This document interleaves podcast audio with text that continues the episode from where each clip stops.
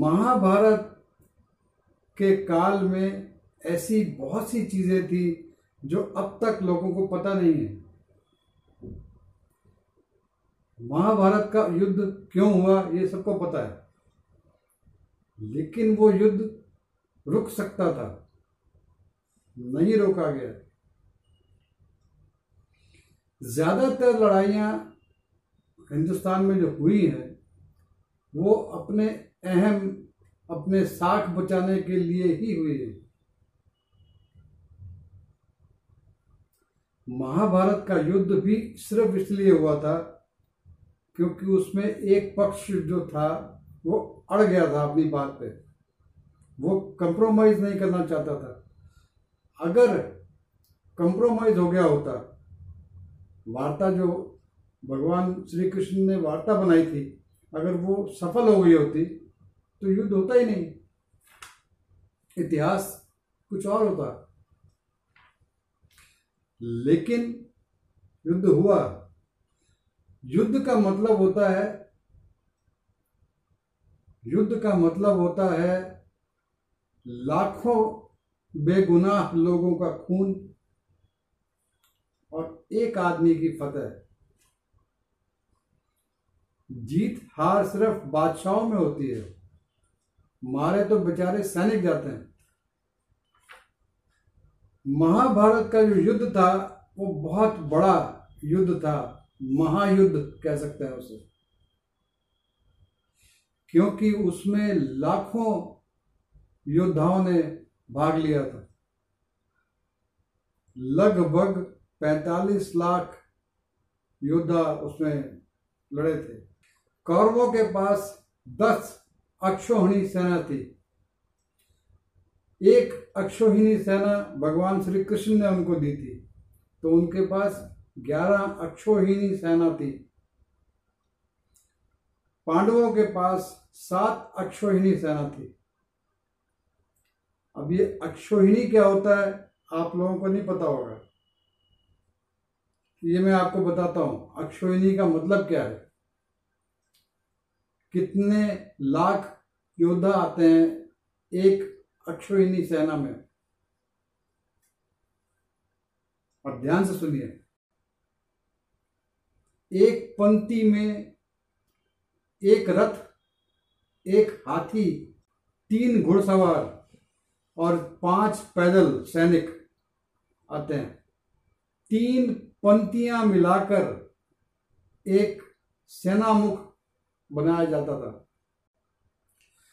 3 सेनामुख मिलाकर एक गुल्म बनता था। 3 गुल्म मिलाकर एक वाहिनी बनती थी। 3 वाहिनियां मिलाकर एक प्रतना बनती थी। 3 प्रतना मिलाकर एक चमू बनता था। 3 चमू मिलाकर एक अतिंकिनी बनती थी। 10 अतिंकिनियां मिलाकर एक अक्षौहिणी सेना बनती थी। अगर आप गिनती करने बैठेंगे, एक अक्षौहिणी में 87,240 घुड़सवार,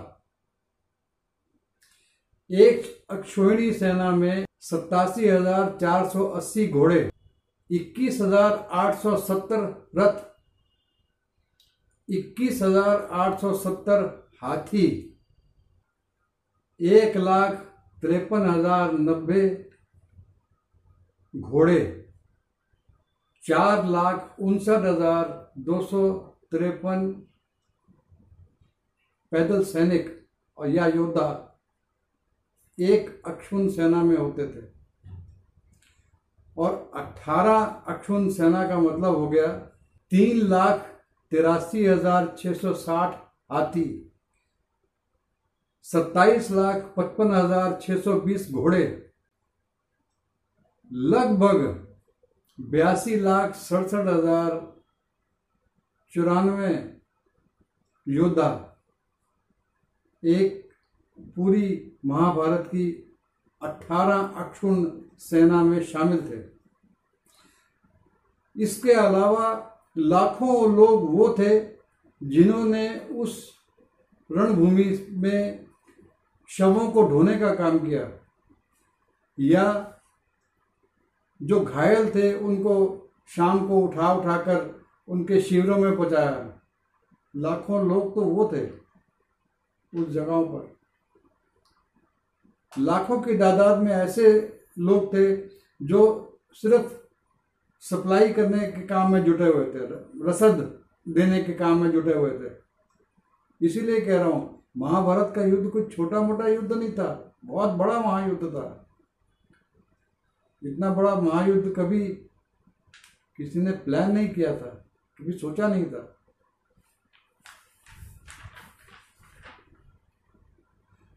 अट्ठारह दिन तक चला था वो महाभारत का युद्ध। उस युद्ध में कितना हाहाकार मचा होगा, कभी सोच के देखिए आप। जहां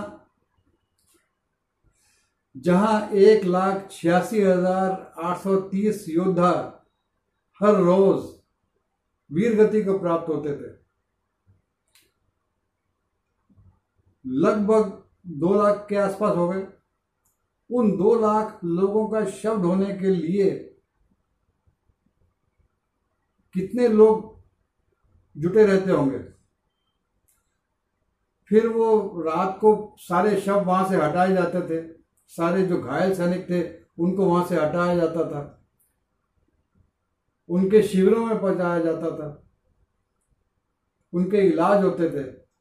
और जो वीरगति को प्राप्त हो जाते थे सैनिक, उनके दाह संस्कार भी वहीं होते थे। और वो दाह संस्कार कैसे किए गए होंगे, कितने मन लकड़ लगी होगी, कितने किलोमीटर तक जंगलों के जंगल साफ कर दिए होंगे। एक शव को जलाने के लिए कम से कम 7 फुट या 8 फुट जगह और 4 फुट जगह, 5 फुट जगह तो लगती है। 5 बाई 9 का या 8 का भी आप दायरा मान लें तो 2 लाख शवों के लिए कितनी जगह आपको लगी होगी, उस वक्त लगी होगी। एक शव को पूरा जलने में कभी कभी 3 से 4 दिन लग जाते हैं। कितने दिन में वो शव जले होंगे, कभी सोचिए इस बात को। कह देना बड़ा आसान है, महाभारत का युद्ध हुआ था, वो कौरव पांडव लड़े थे बस। लेकिन उसमें हर रोज शाम को लाखों औरतें विधवा हो जाती होंगी, लाखों औरतें विधवा हो गई होंगी, हजारों घरों के चिराग बुझ गए होंगे, हजारों लाखों की संख्या में बच्चे अनाथ हो गए होंगे। जो सैनिक वीरगति को प्राप्त हो गए वो चले गए, लेकिन जो पीछे रह गए उन लोगों ने अपना जीवन कैसे निकाला होगा, कभी सोचिए आप इस बात को। बहुत बड़ा संकट उन लोगों पर छाया होगा, क्योंकि उस वक्त भारत की जो आबादी थी वो 5-6 करोड़ रही होगी, क्योंकि 1947 में भारत की आबादी 40 करोड़ थी।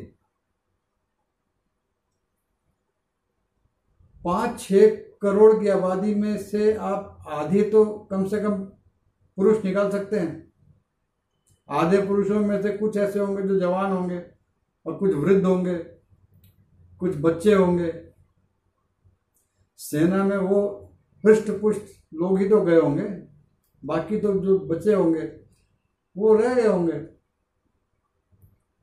लेकिन जो औरतें रह गई होंगी उन्होंने अपना जीवन कैसे निकाला होगा, या जो बुजुर्ग जिनके घरों के चिराग चले गए होंगे उन्होंने अपनी जीवन यापन कैसे किया होगा, कभी इस बात को सोचिए आप। बड़ी मुश्किल से वो समय कटा होगा। उस युद्ध में जो वीरगति को प्राप्त हो गए वो जो वंशों के वंश जो खत्म हो गए वो हो गए, लेकिन जो बच गए 18 योद्धा सिर्फ बचे थे 45 लाख में से। उन 18 लोगों में से कितने लोगों ने उस जीत का अनुभव महसूस किया, उनके पास क्या बचा। राज करने के लिए युधिष्ठिर जब बच गए थे तो उनका तो मन ऐसा हो गया था विरक्त, क्योंकि महाभारत के युद्ध में सारी सभ्यता सब कुछ समाप्त हो गया था। उस युद्ध में वैदिक धर्म, समाज, संस्कृति सब निस्तनाबूद हो गई थी। कुछ सालों तक रहने के बाद उनका, पांडवों का मन इतना विरक्त हो गया था कि बहुत कम समय वो राजगद्दी पे बैठ पाए थे। उसके बाद उन्होंने अभिमन्यु का जो पुत्र था परीक्षित, उसको राजगद्दी दे दी थी और खुद चले गए थे हिमालय में, स्वर्ग की राह पे चले गए थे सब पांडव, और साथ ही ले गए थे वो अपने अपनी पत्नियों को भी, अपनी माता कुंती, गांधारी सब उनके साथ चले गए थे।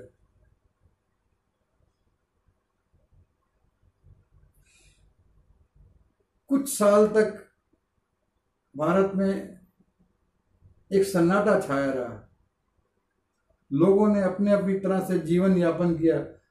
उसके बाद क्या क्या हुआ ये मैं आपको अगली वीडियो में बताऊंगा, कैसे यहाँ के जो धर्म प्रवर्तक थे उन्होंने दूसरे देशों में जाकर कैसे अपने धर्मों का प्रचार शुरू कर दिया, ये आपको मैं अगली वीडियो में बताऊंगा कल। आज के लिए इतना ही।